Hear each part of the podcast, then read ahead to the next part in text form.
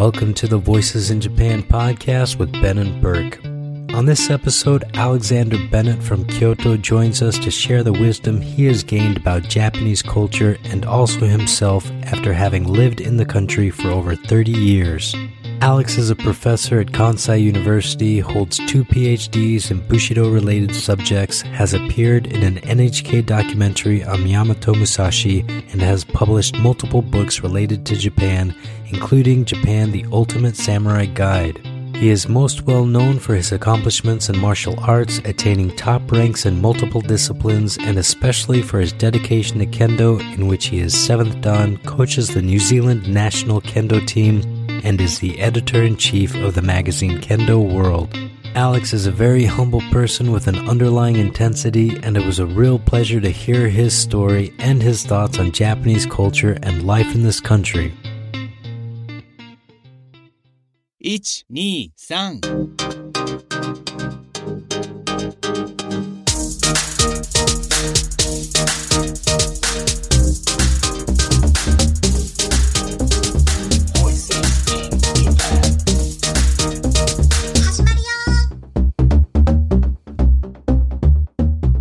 Alex, you've been in Japan for over 30 years. Is that right? Um, I sort of lost count around about 30, um, give or take, give or take. A lot longer than New Zealand, put it that way. wow, yeah. I think I, I found out you've been here since 1987. That was the first time I came. Uh, that was for a, a year exchange through Rotary Club, and I went to a high school in Chiba.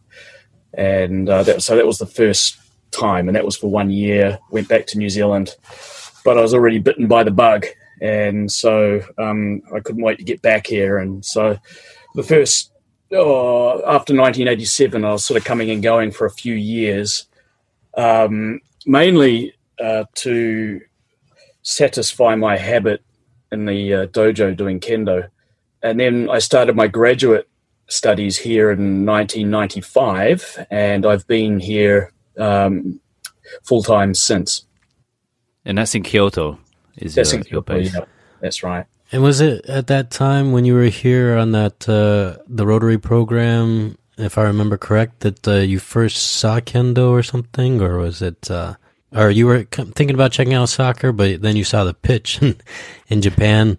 It just kind of is a big dirt pitch or something, so that didn't seem to interest you too much. So then you kind of decided to check out something else. Was that how it happened? Yeah.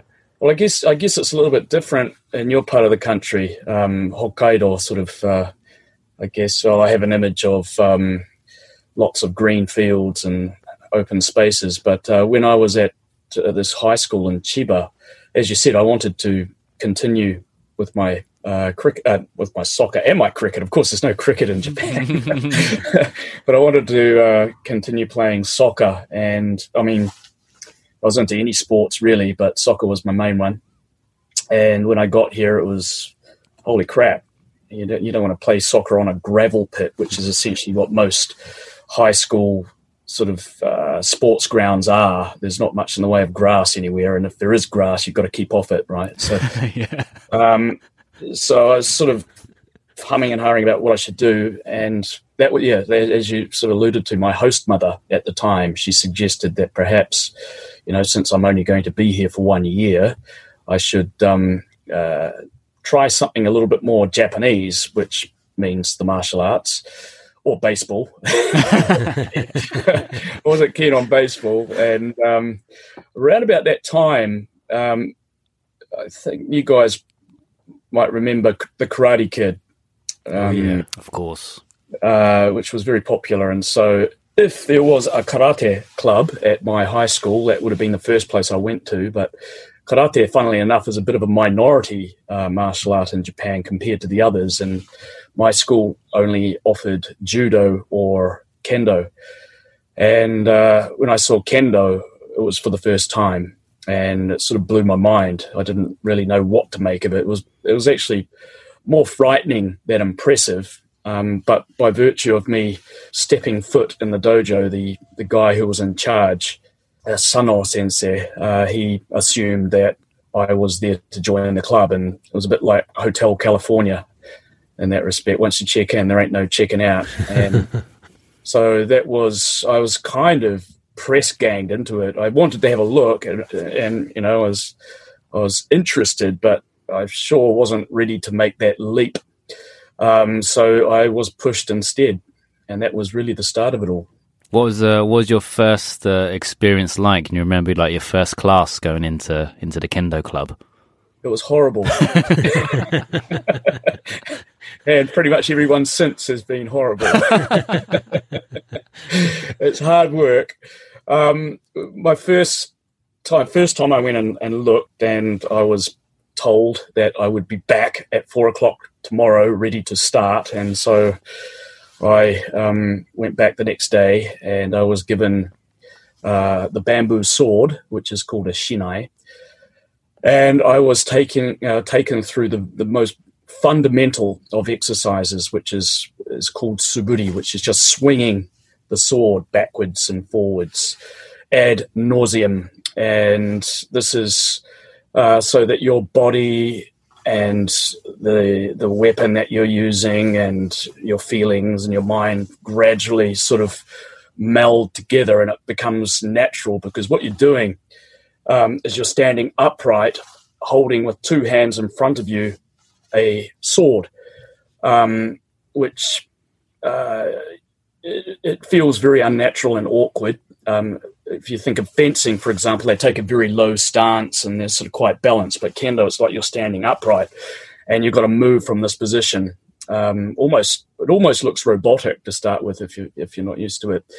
And so I had to learn all of the basic movements before I was allowed to put all the equipment on. And it was just tedious as hell.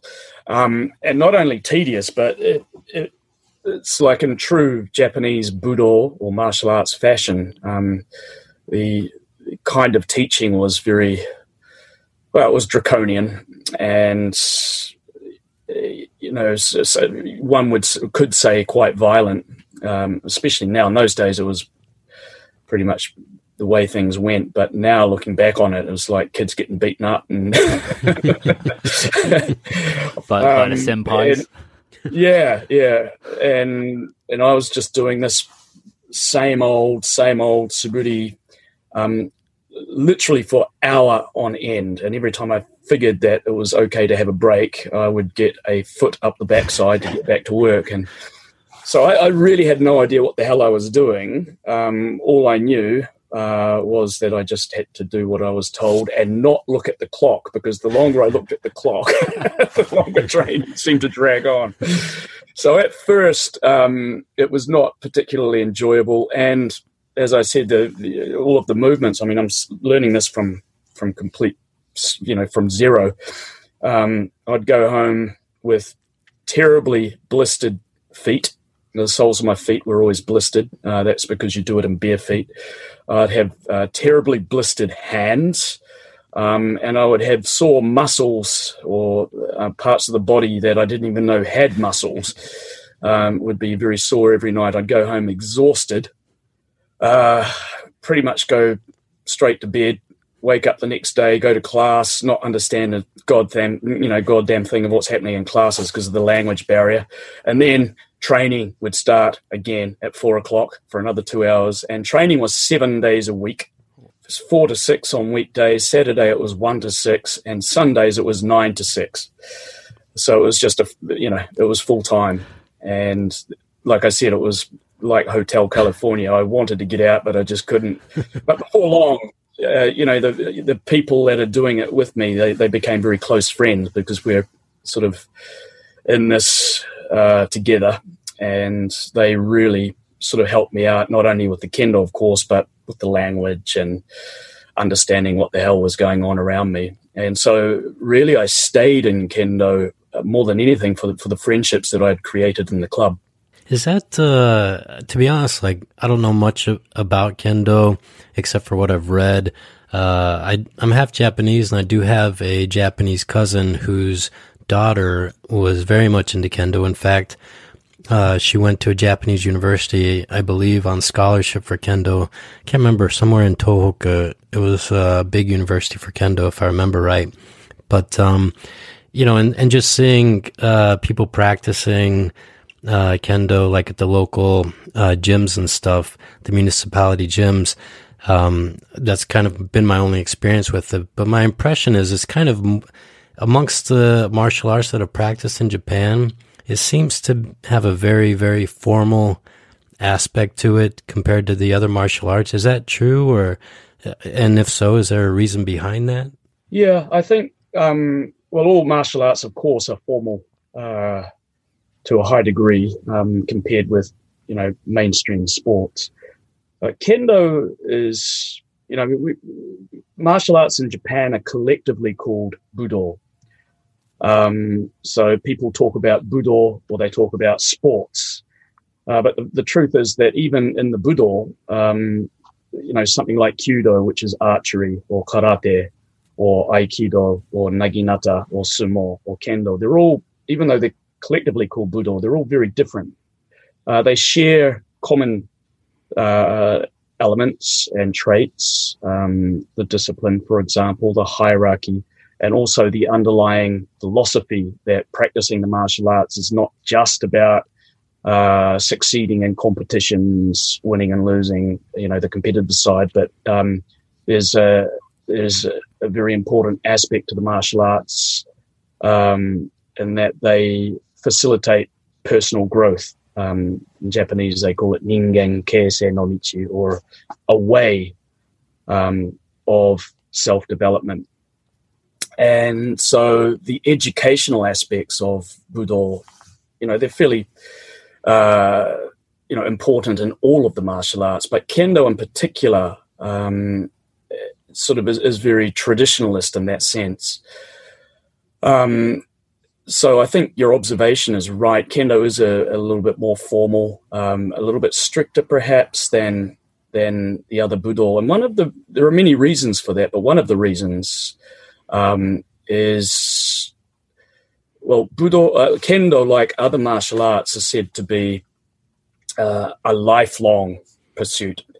So, you know, if you play baseball or you play soccer or rugby, once you can't compete anymore, that's when most people retire, right? And they might become a coach, or they might become a, a spectator or whatever. Um, an armchair critic, but in, in the martial arts, there is no such thing as retirement. However, uh, martial arts like judo or karate are so hard on the body because they are so competitive when people are, are young and you're, you're, really exerting a lot of physical strength. By the time people get into their 40s or 50s or 60s, they're, they're physically quite sort of beat up. Of course, there are always uh, exceptions to the rule, but you know I'm speaking broadly here. Whereas kendo, on the other hand, is not. Uh, it doesn't um, rely on physical strength, and there's no none of this. You know, you, are fully dressed in, in armor. You don't get injured at all. By the time you're 50, which I am now, um, I'm pretty much in my prime, which is quite remarkable for any kind of uh, you know full on physical activity like kendo is, because it is full on. But mentally and physically, I've never been better. And it's like as you get older, you you seem to get stronger um, as a whole. And so, the your did you say your cousin went to a university uh, for on kendo scholarship? Yeah, she did. Yeah, so I, I mainly cousin's trained, daughter. Yeah. Oh, okay. Yeah. yeah. So uh, I mainly train with students because I teach it at Kansai University, and they're a pretty decent university uh, for kendo in Japan. Um, so I'll be fighting young athletes so um, guys and girls who are really fit, really strong, fast, uh, coordinated, and have come to the university because of their skill in kendo. But they will always have a hard time against me, uh, even though I'm more than twice their age. But I will always have a hard time against the 60, 70, 80, 90 year olds who beat my ass silly as well. Wow. and so it's sort of really hard to explain, but it's like as you get older, your style of kendo changes, um, but you are still very much in the game, and that's why there's so much formality, perhaps, in kendo because. Uh, you know what the hierarchy is like in Japan. Well, that hierarchy is always there in kendo, and it is always on the floor with you, keeping you very honest. So, um, that I mean, kendo and in theory, any other martial art, but kendo in particular, you can have anything up to four generations practicing with each other at the same time. So that's one reason why that formality is there, because that that that hierarchy is very present, not in theory, but actually on the floor. Another reason I think is because of all the the Budo arts, um, uh, apart from Kyudo, perhaps Kendo has always been the closest uh, or, uh, in, in terms of uh, the cultural legacy of the samurai. So, samurai equals swordsmanship and also archery as well. Um, but swordsmanship, the, the kind of thing that we are doing uh, now, has, has really got a very distinct and, and, and clear connection with the cultural legacy of the samurai. Whereas other martial arts, um, they've sort of undergone uh, many changes. Some of them are even post-war inventions. Uh, so kendo still has a very uh, strong awareness to um, its traditions, which is perhaps not so pronounced in other martial arts. But again, this is a matter of opinion. But just from my observations, that's how I'd explain your question. Yeah, like uh, I mean, both Ben and I have some uh, experience in martial arts. Like I toyed in karate when I was growing up, and then I wrestled for many years, which isn't wasn't really considered a martial arts until recently when mixed martial arts started to become more popular. But now we both practice uh, Brazilian jiu jitsu. I'm a brown belt and uh, Ben's a blue belt, and uh, I mean that has its roots in Japanese judo and Japanese uh, jiu jitsu as well. But our dojo um, is very relaxed. It's a kind of a laid back approach to the teaching style and everything.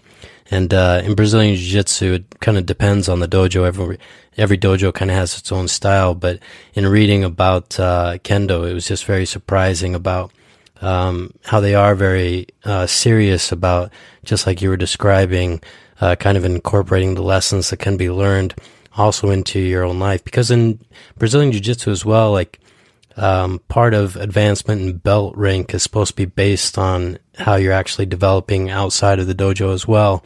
But we don't really get too much of that at our dojo. So uh, to see that, you know, in, in a martial art like kendo and in Japan in general, to see that that's still a very much important part of it is kind of refreshing to know that it's still being held on to. That tradition is still being held on to very much um, in that type of setting. Yeah. Yeah, well, um, kendo also, uh, you know, it, you go through stages in your development, and depending on your age group, uh, which most things are usually divided up into in Japan, um, the objectives for what it is that you're doing are going to be different. And we take kendo as an example. Kids who start out at uh, elementary school and then go to junior high school, and then they go to high school, university, then they enter the workforce, etc., etc.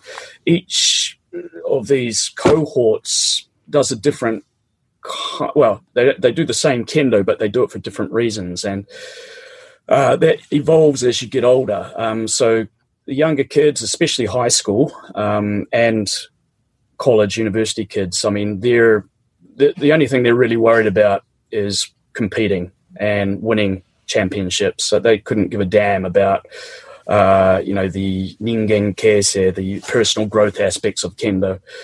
Um, but as I was saying before, the beauty of this is like, like um, you can just keep going and going and going, and um, kendo changes.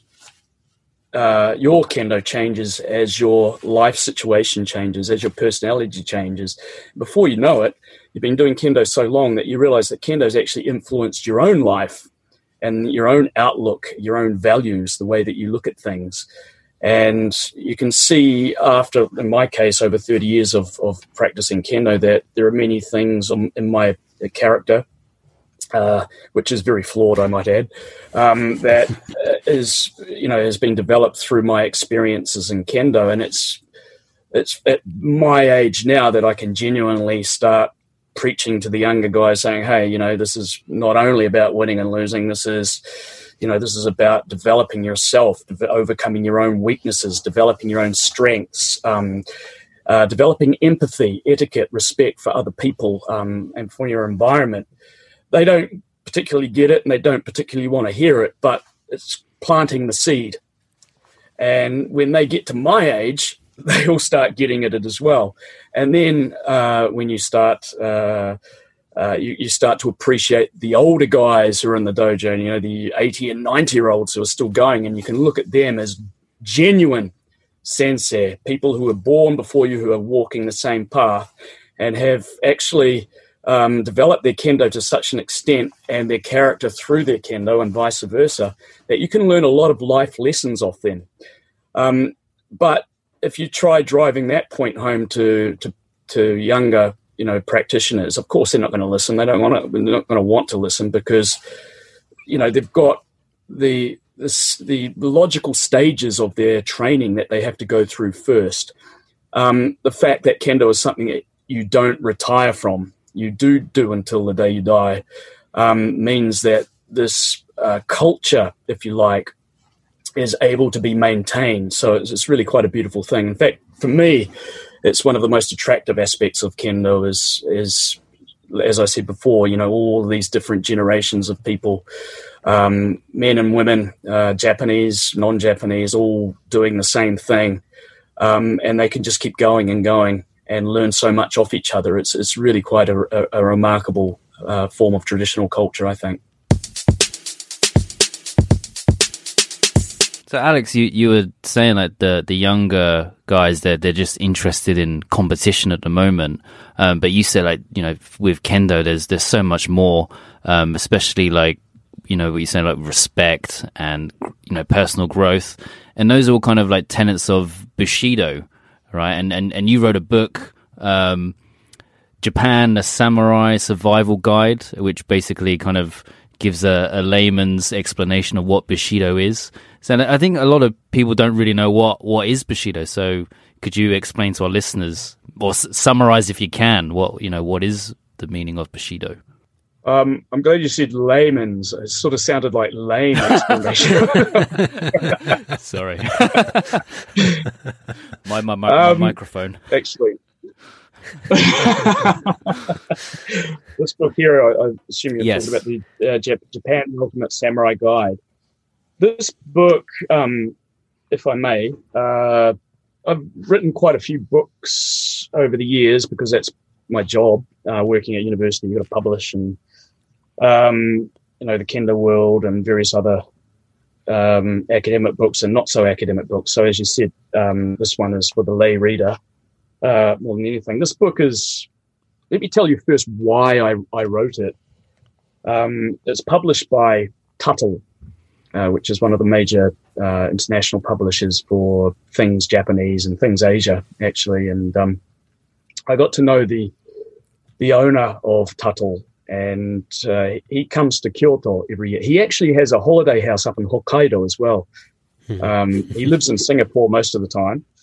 But anyway, he came to Kyoto uh, a few years ago. He comes every year, but when I met him for, um, a few years ago for the first time, he said, uh, I'd really like you to write a book for the lay reader uh, to introduce the intricacies, um, the profound philo- philosophical and cultural side of the martial arts. Can you come up with a book like that? And just, do I have it here with me? Hang on. Ah, here we go. You wanted me, I don't know if you know of this book. I've seen um, that before. Yeah, in- I see that in like Kinokuniya and Kochan 4 quite often. Yeah. A geek Yeah. in Japan. Yeah, and so it's the full title, which um, I can't remember, uh, Geek in Japan, Discovering the Land of Manga, Anime, Zen, and the Tea Ceremony. And it was written by a guy called Hector Garcia, who's Spanish and lives in Tokyo, and he's a bit of a uh, anime um, geek, and he has a very popular blog. And he t- turned this into book form and published it with Tuttle, and it's one of their best-selling books. Um, and so Eric, the CEO of Tuttle, said he wanted me to do the same sort of thing. you can see the similarity. right? There's a whole Yeah, yeah. Yeah. He wanted me to do the same sort of thing, uh, except focusing on on the martial arts. And so I came up with a proposal.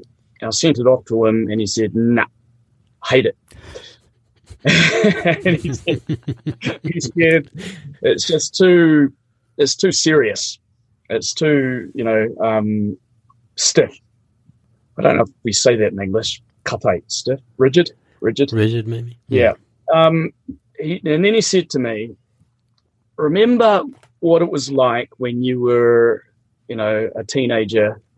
You just spent a year in Japan. You went back to New Zealand, and then you realized that you really want to get back to Japan to do the martial arts again because you felt like you had discovered something, something very profound uh, something you wanted to know about more, something that you really wanted to uh, immerse yourself in. Remember that feeling that you had when you came over to Japan for the second time.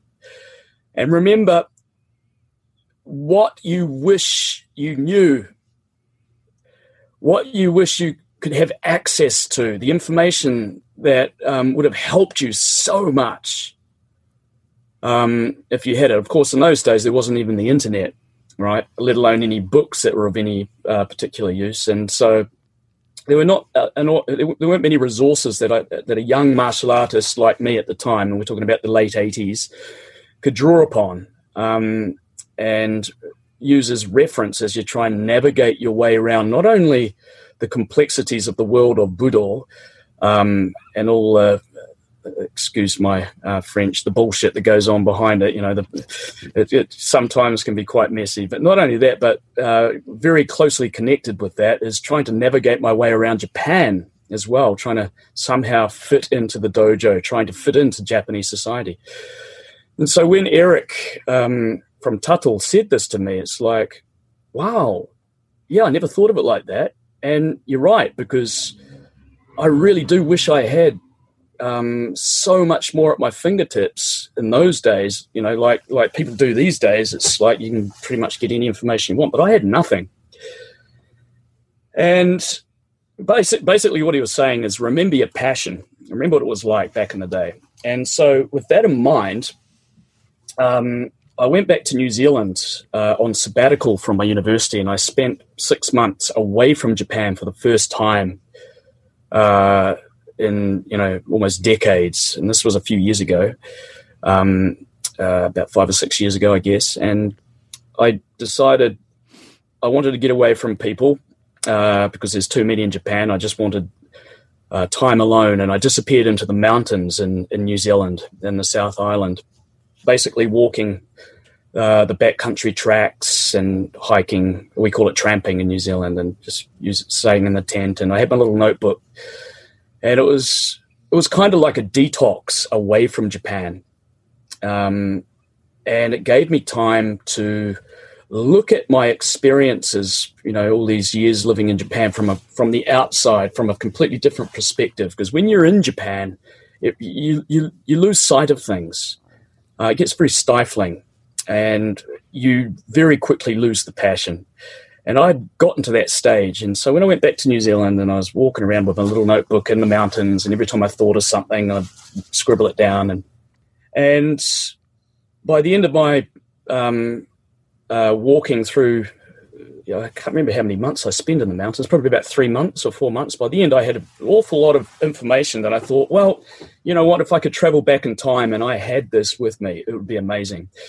And so that's what this book came from, and it's really genuinely written from the heart, and I think it's really a, a really useful book. Um, but it's not selling at all. of, of, the many books that I have written, uh, this is probably the number one worst seller, and it really hurts me.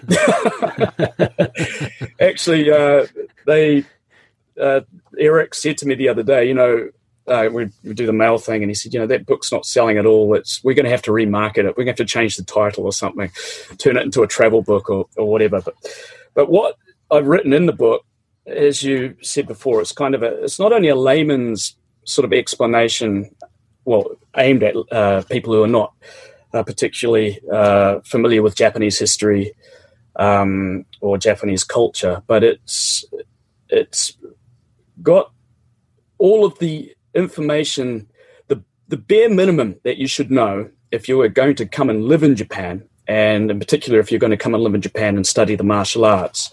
So it looks at all aspects, all the things that I encountered, I experienced, I had problems with, I had success with, and it's all sort of written in here. It's like um, it covers a lot of stuff, but very broadly, rather going into too much detail, and it's quite tongue in cheek as well.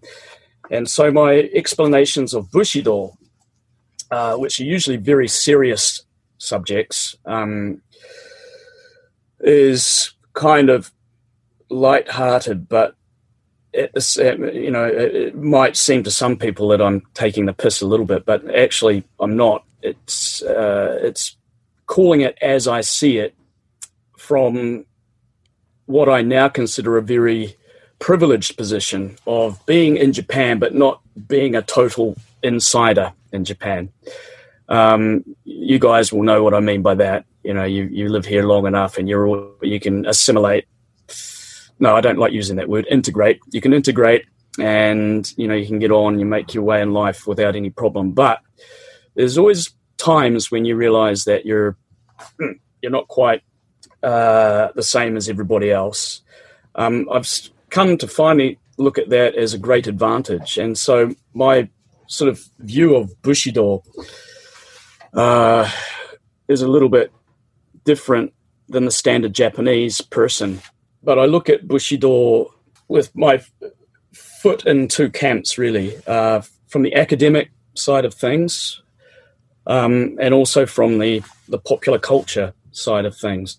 And so, if you were to say that Bushido is the uh, what can you say, the moral backbone of the Japanese people and Japanese morality and sense of values and stuff comes from the samurai.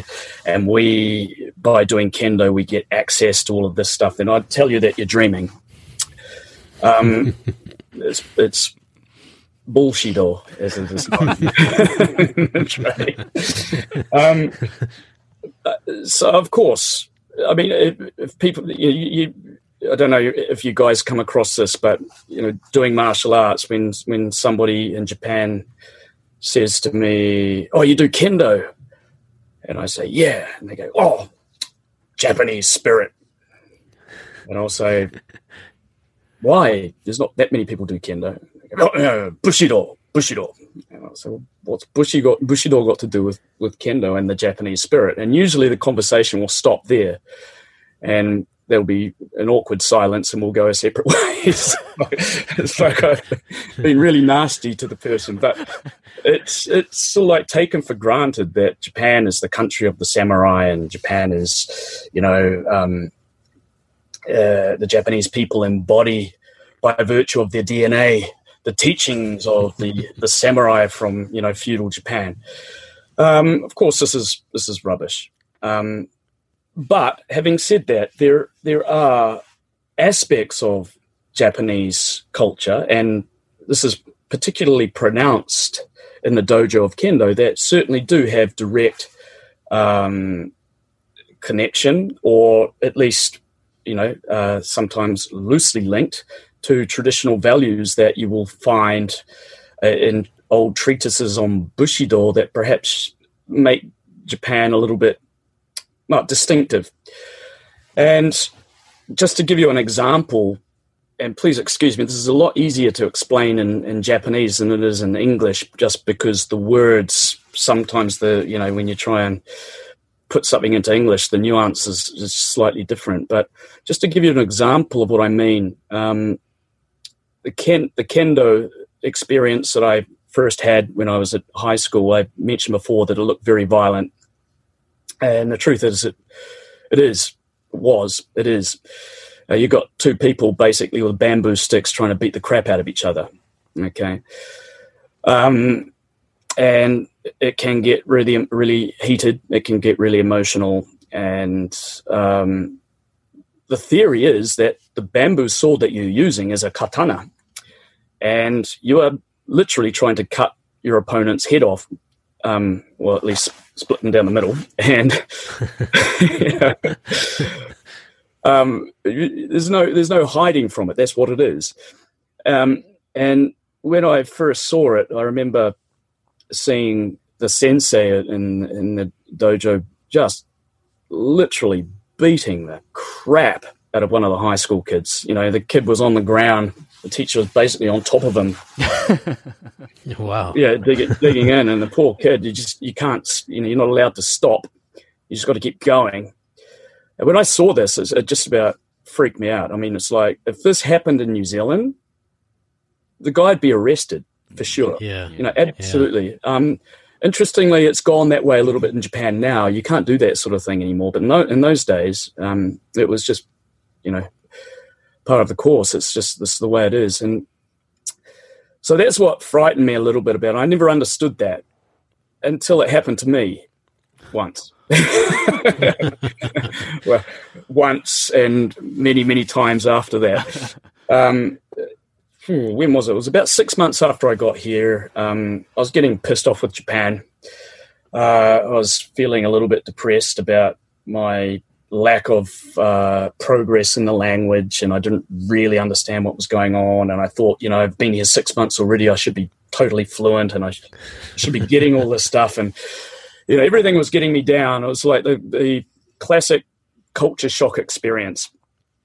And I went to the dojo as usual, really in a foul mood. And then uh, we went through our usual fundamental uh, basic lessons. And then it's time for sparring. And I lined up against uh, Sano Sensei just so that he could take me through my paces, which was usually just pro forma. It was like, you know, I'd hit him a few times and he'll give me advice, and that was that. But I was so angry at life at the time um, that I decided, bugger it, um, I'm just going to smack you into the ground. I was quite a weedy little fellow, and he was definitely very staunch. He sort of looked like the uh, quintessential yakuza down at the local snack bar, and so I slammed my body into him, and bugger me if he didn't sort of retreat. He got knocked back like that, and it's like cool.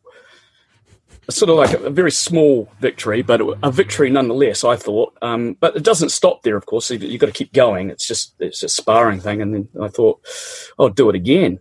So I, you know, it was a real massive stress relief uh, release as it was just smacked into him, and went back again. And he he got this twinkle in his eye, and he says, "Ah, young Alex, here we go. You're on there, mate." In Japanese, of course, not not the Kiwi accent, and and so he returned the favor and started smacking me into the into the floor, and it's like it was all on, and then it just it, it escalates from there. And I know that this is sounding horrific to people who've never done martial arts before. I understand that it was horrific to me as well, for me as well. But we- we're going through it, and, and gradually, um, you know, it was just totally mentally and physically exhausted. If you could imagine sprinting for 100 meters, okay, you know that 100 meters is 100 meters and you run like hell. And, you know, if you're fast, you'll get there in 10 or 11 seconds and it's over. Well, imagine sprinting that 100 meters screaming at the top of your voice at the same time, because that's what we do in kendo right? So that's that's it's just incredibly tiring. Now imagine if that 100 meters turned into 200 meters, then 300 meters, and 400 meters, and then 10,000 meters, and you just never know when it's going to stop. That's the kind of intensity that you are uh, taking to the fight. Um, you know, as you're attacking and attack, attack, attack, attack. And I, I was figuring this would all be over by 100 meters, you know, um, to stick with that analogy. And it just didn't stop. And, you know, got to the 500 meter mark, I suppose, and I just collapsed. And when I collapsed, he jumped on top of me. And in his wonderful Japanese English, give up, ka! give up, ka! ah! It's like he was he was taunting me, and it's like no. and so I if, I don't know where or how or why, but you all that fatigue, that fear, you forget it, and you start again. I got my second wind and my third wind and my fourth wind. And by the end of it all, it was, I still have this incredibly vivid memory of it. Um, nothing frightened me. Uh, I didn't care if I was going to die. Um, in fact, I think I died a couple of times in the middle of it all, and it sort of felt quite good. As in, I felt like I was floating. It's, oh, the light. wow, this is cool. It was almost like an out of body experience to an extent. And then it finished. And I looked at the clock after, you know, I'd settled down a bit, and I'd been going for close on 50 minutes of Wow. This intense uh, encounter with, with my sensei. And he obviously figured that the time was right to show me the dark side. And what I learned from that was the kind of things that you would read in an 18th century or 17th century samurai book like Hagakure about um, about transience and, and about f- sacrificing yourself into something so that you have become co- at- completely at one with what it is that you're doing. You, you're sort of detached from uh, emotion, fear, desire. You are becoming so close to your your true nature. And of course, I had no idea how to uh, express that when it happened. I just knew that something profound had happened and something in my mind had changed. Um, it was, I guess you could call it a kind of a religious experience. And, and so, from this whole idea of, uh, like to use the Japanese word sutemi, or to sacrifice yourself into something, um, to, you know, that never say die attitude, that all of these sort of things that are written about in great detail in old samurai texts is actually something that you can experience in the dojo still. Whether this is a good thing or not, I think it depends on the person, but for me, it was life changing. And it was because of that, because of that experience, because of that, uh, you know, that sutemi, that throwing yourself uh, into something come what may, um, along with the relationship that you have with your sensei and all of the you know the various forms of etiquette and the protocols that go with it when i read a, an old bushido book i actually get a lot of it. Doesn't mean to say that i walk around the street with swords and we engage each other in, in life or death duels it, it, obviously it's extremely different and there's many aspects of samurai culture which is just disgusting you know, it's, uh, butcherous murderous um, and far removed from the sensibilities and the, and the uh, the kind of morality that we expect in the modern day.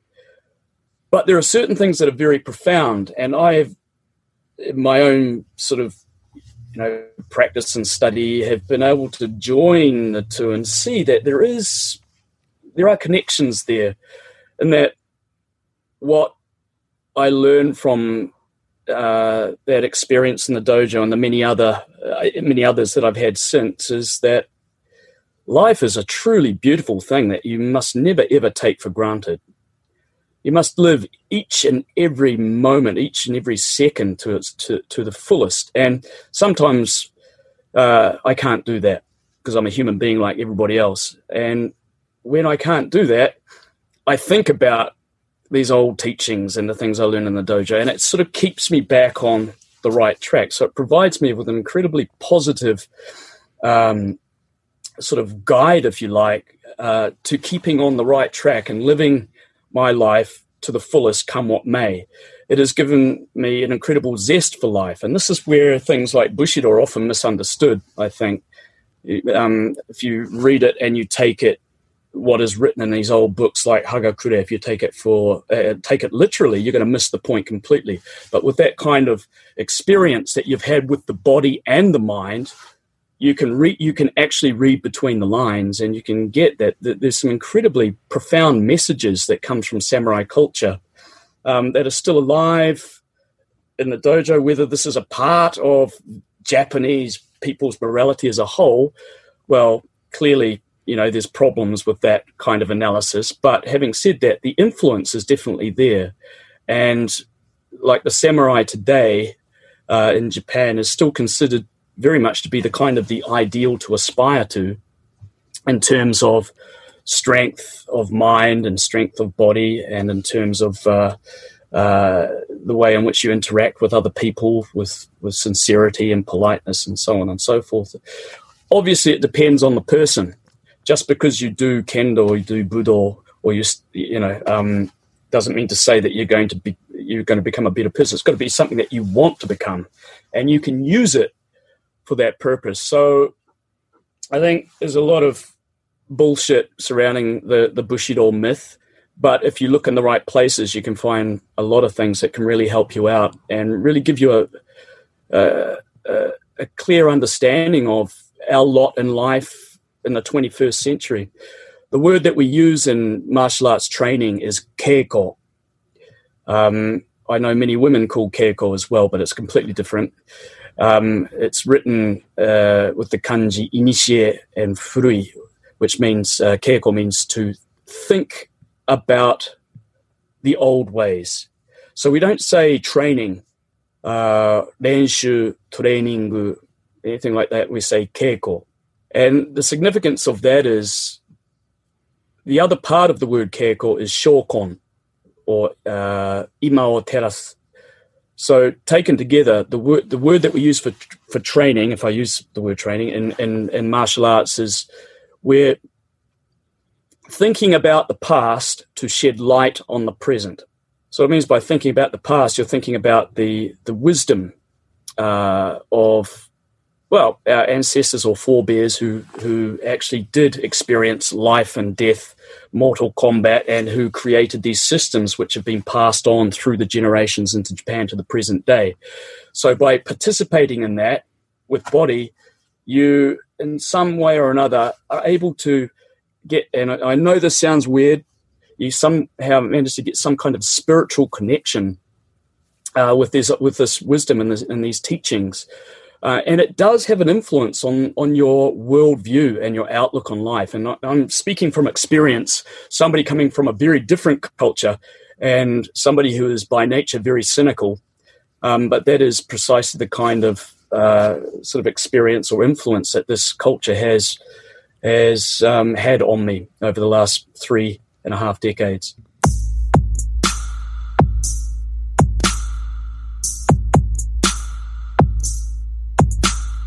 Thank you so much for sharing that. And and uh, man, there was so much in there. One thing that came to my mind that I kind of wanted to ask you about as you were describing all that, like having gone through that and having such a profound experience, in addition to all of the studying that you've done. What kind of advice would you kind of give to foreigners that are kind of living in Japan, maybe haven't actually been here for that long, but they feel that frustration of you know, why won't Japanese people expe- uh, accept me? You know, should I try to become 100% Japanese or should I try to, you know, exist as a foreigner or, you know, because that's a frustration I think that unfortunately kind of drives a lot of people eventually away from Japan or wanting to leave.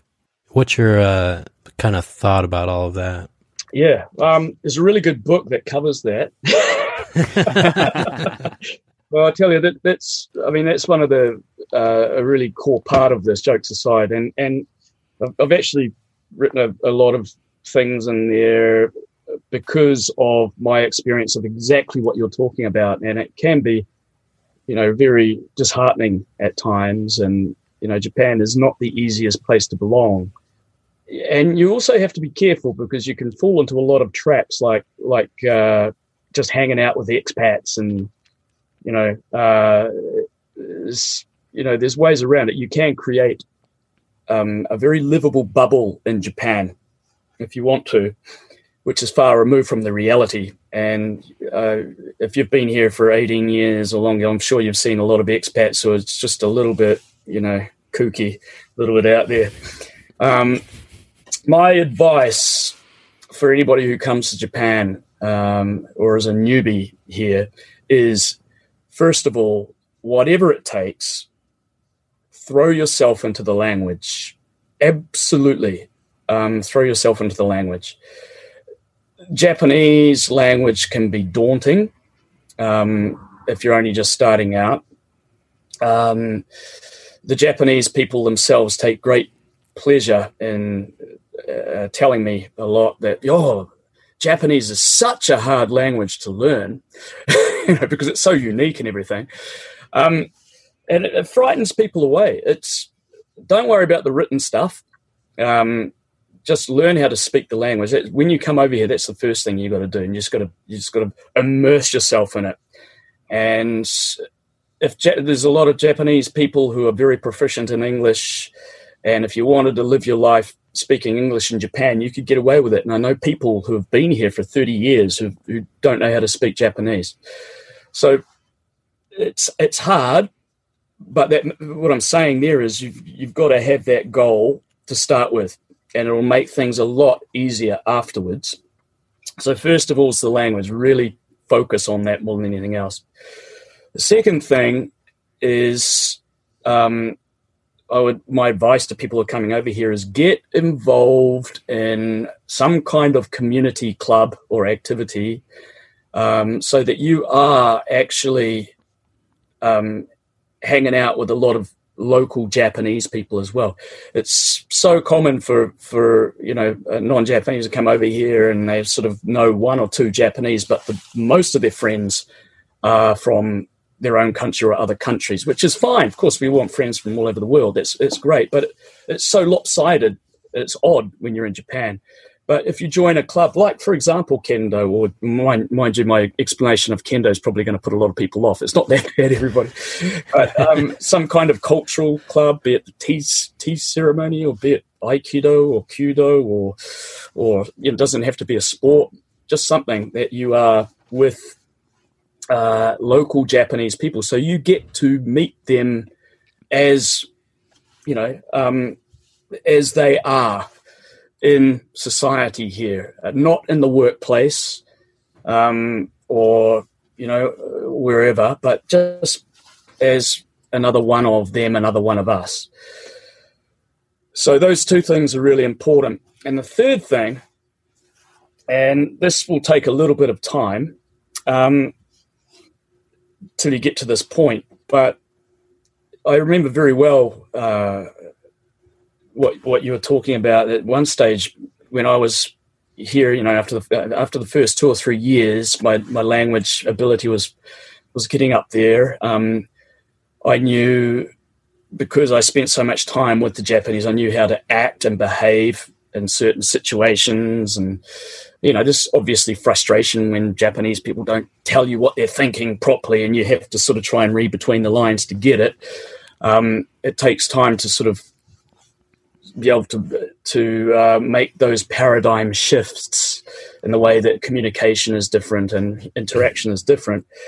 Um, but I was trying really hard, and I was trying really, really hard to fit in. In fact, I was trying really hard to become assimilated and I really hate that word, assimilation, but that's what I thought I had to do. And people say, when in Rome, do as the Romans.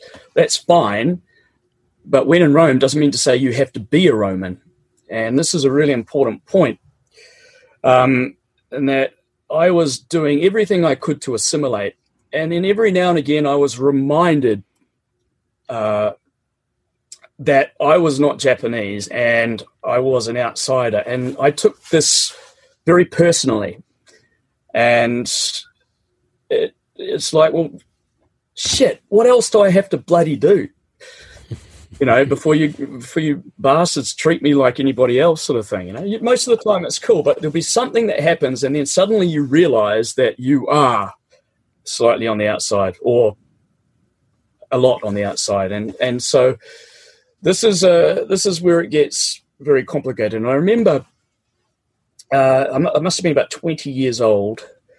Um, so I'd only been here a total of two and a half, getting on three years. And when I got to this stage, um, and my one of my martial arts teachers, um, I do another martial art called naginata, which is um, like kendo, but we use really long sticks, and it's mainly practiced by women. And my naginata teacher was a wonderful old lady by the name of um, Mitamura uh, Takeko sensei. She was about 80 at the time, mid 70s, 80. And she came up to me one day when I was going through one of my foul mood episodes, and she picked up on that. And she came up to me and she's, geez, Alex, you're sort of trying, you're trying so hard to fit in and you, you're, you're learning the language uh, so quickly and you, you're behaving just like a Japanese person and and you come to the dojo and you're you're you know you you you train hard and you and you try to fit in. But New Zealand's not that bad, is it? and it's like, wow, it was like the watershed moment. And what she was saying in her very Japanese, indirect way um, was that uh, you don't have to copy everything that the Japanese people do, because not everything that the Japanese people do, or not everything about Japanese society or whatever, is good. Some of it's shit. So just take the good bits and take the good bits from where you were born and bred and and make make that the way you sort of interact with people and the way that you um, uh, show yourself. You don't have to be Japanese because you're not. And it seems so simple. But as soon as she said that, I just literally felt this massive weight come off my shoulders. It's still not easy, but you know, even now after all these years, it's like you know, I'm I'm still an outsider. I pay more taxes than most people I know. so I don't get the right to vote, and you know, I st- still you still have your ups and downs all the time. But one thing that I learned at this early stage, thanks to this very simple piece of advice, was that um, the way that you survive in this place is to be yourself. Okay, and the best way to be yourself is to is to really have footing in okay, you've got your own culture, you've got your own language, you've got your own upbringing. You're in Japan. That also, if you play the game properly, will be part of you as well. You might not be Japanese, but who is what is Japanese? I mean, um, Burke, you're you're half Japanese. You know, I mean, you're more Japanese than I am, but does that really make a difference? Exactly. You know, it's like just be who you are. That's how you survive. But I think that in order to do that genuinely, you've really got to immerse yourself in Japan to start with, and uh, then eventually you'll you'll come across something that'll give you that epiphany that sort of just makes it all make sense. So I actually call myself, um, much to the confusion of my Japanese colleagues, I call myself Nyuji Randoke Nihonjin. it's like there's no such thing. What are you talking about? There's all these Nikkei Americans and all sorts of things, right? Why can't there be New Zealand Nihonjin? So I don't call myself. They like they tell people to say to me as a, a I guess a kind of a, a compliment. More Nihonjin yori Nihonjin dashi. So more Japanese than Japanese, and I used to say, no, I'm only half Japanese. but, but now I say I'm a New Zealand ke Nihonjin, like a, a New Zealand Japanese.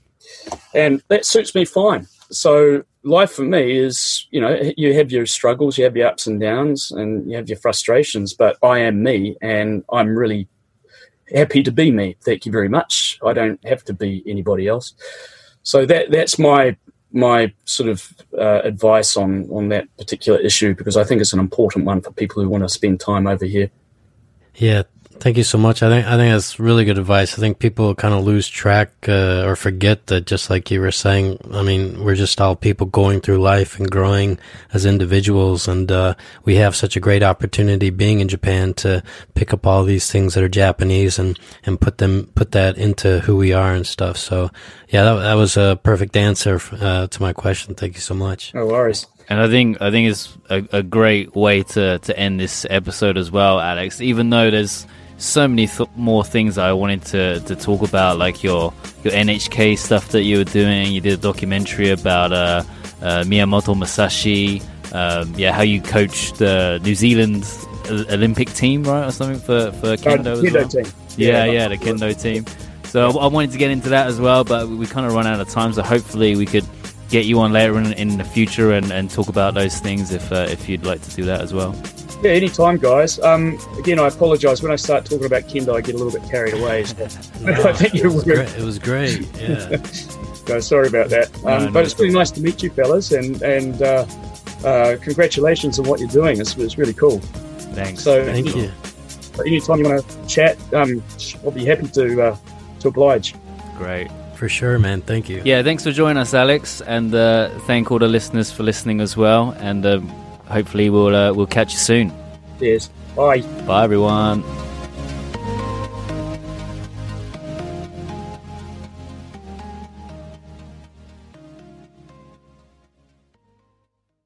This episode of the podcast is being sponsored by Hokkaido Guide. Hokkaido Guide was established over 10 years ago and is written by locals for locals and international tourists. The guide contains information on all types of businesses and locations around Hokkaido. There's information regarding all things Hokkaido, such as sightseeing, nightlife, events, services, food and restaurants, entertainment, outdoor activities, and much, much more. Currently offered in English and Thai, advertising space is available, so check out Hokkaido Guide for everything you need to know about this beautiful prefecture.